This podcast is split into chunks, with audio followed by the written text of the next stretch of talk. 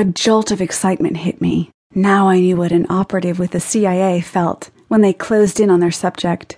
Only I was in hot pursuit of Richard Booth, and my evening plans had reverted nicely. Lottie wrote, Drive safe, road's twisty.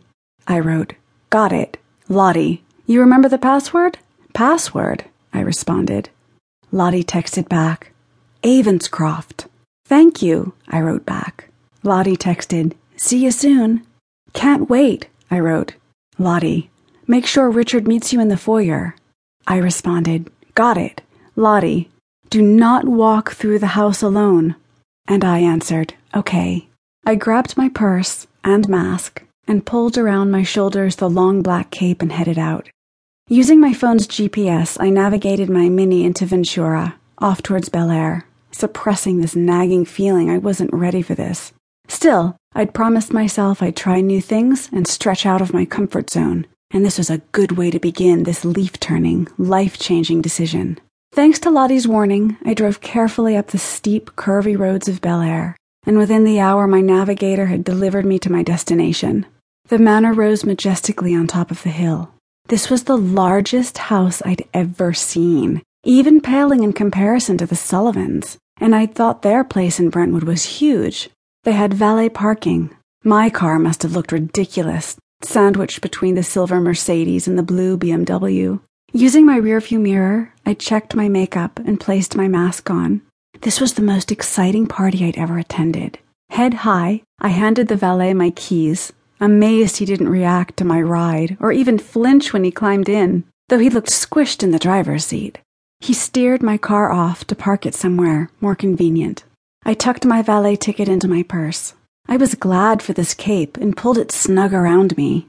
Despite it covering everything, I felt decidedly naked beneath it, as the reality of what I was actually doing became more vivid with being here.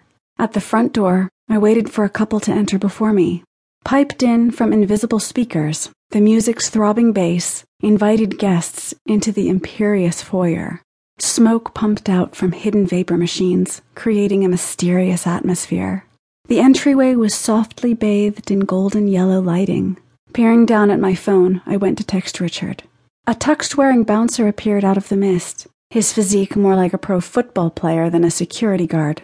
His sternness was a warning not to proceed any farther. I'm a guest, I said. He folded his arms, his posture defensive. Avenscroft. I held his gaze. Turn off your phone, he said, or I'll confiscate it. After following his order, I dropped it back into my purse. He stepped aside and I held my breath until there was a distance between us and I was out of his sight. This man made fog surrounded me, a blanket of whiteness making it difficult to gauge which way to go. Before me swept a large staircase fanning out to either side, and I knew well enough not to begin my search up there, heeding Lottie's warning.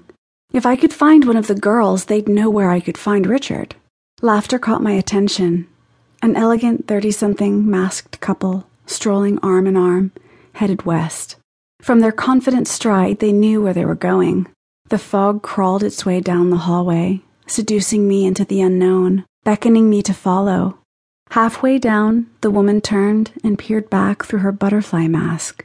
She offered the softest smile, tilting her head. They disappeared through a doorway. The placard to the left of the entrance announced this as the Harrington Suite. With a quick glance back, I braved to take a peek beyond the door.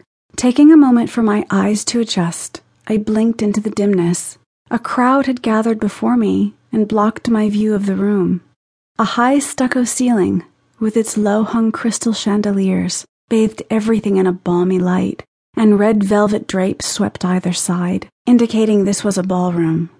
Making my way as stealthily as possible, I tiptoed left of the gathering. The music flooding in sounded familiar. Enigma. All air left the room, and my feet felt unsteady beneath me. There, in the center, rested a dark wooden table. Leaning over one side of it was a masked brunette wearing only a bodice and no panties.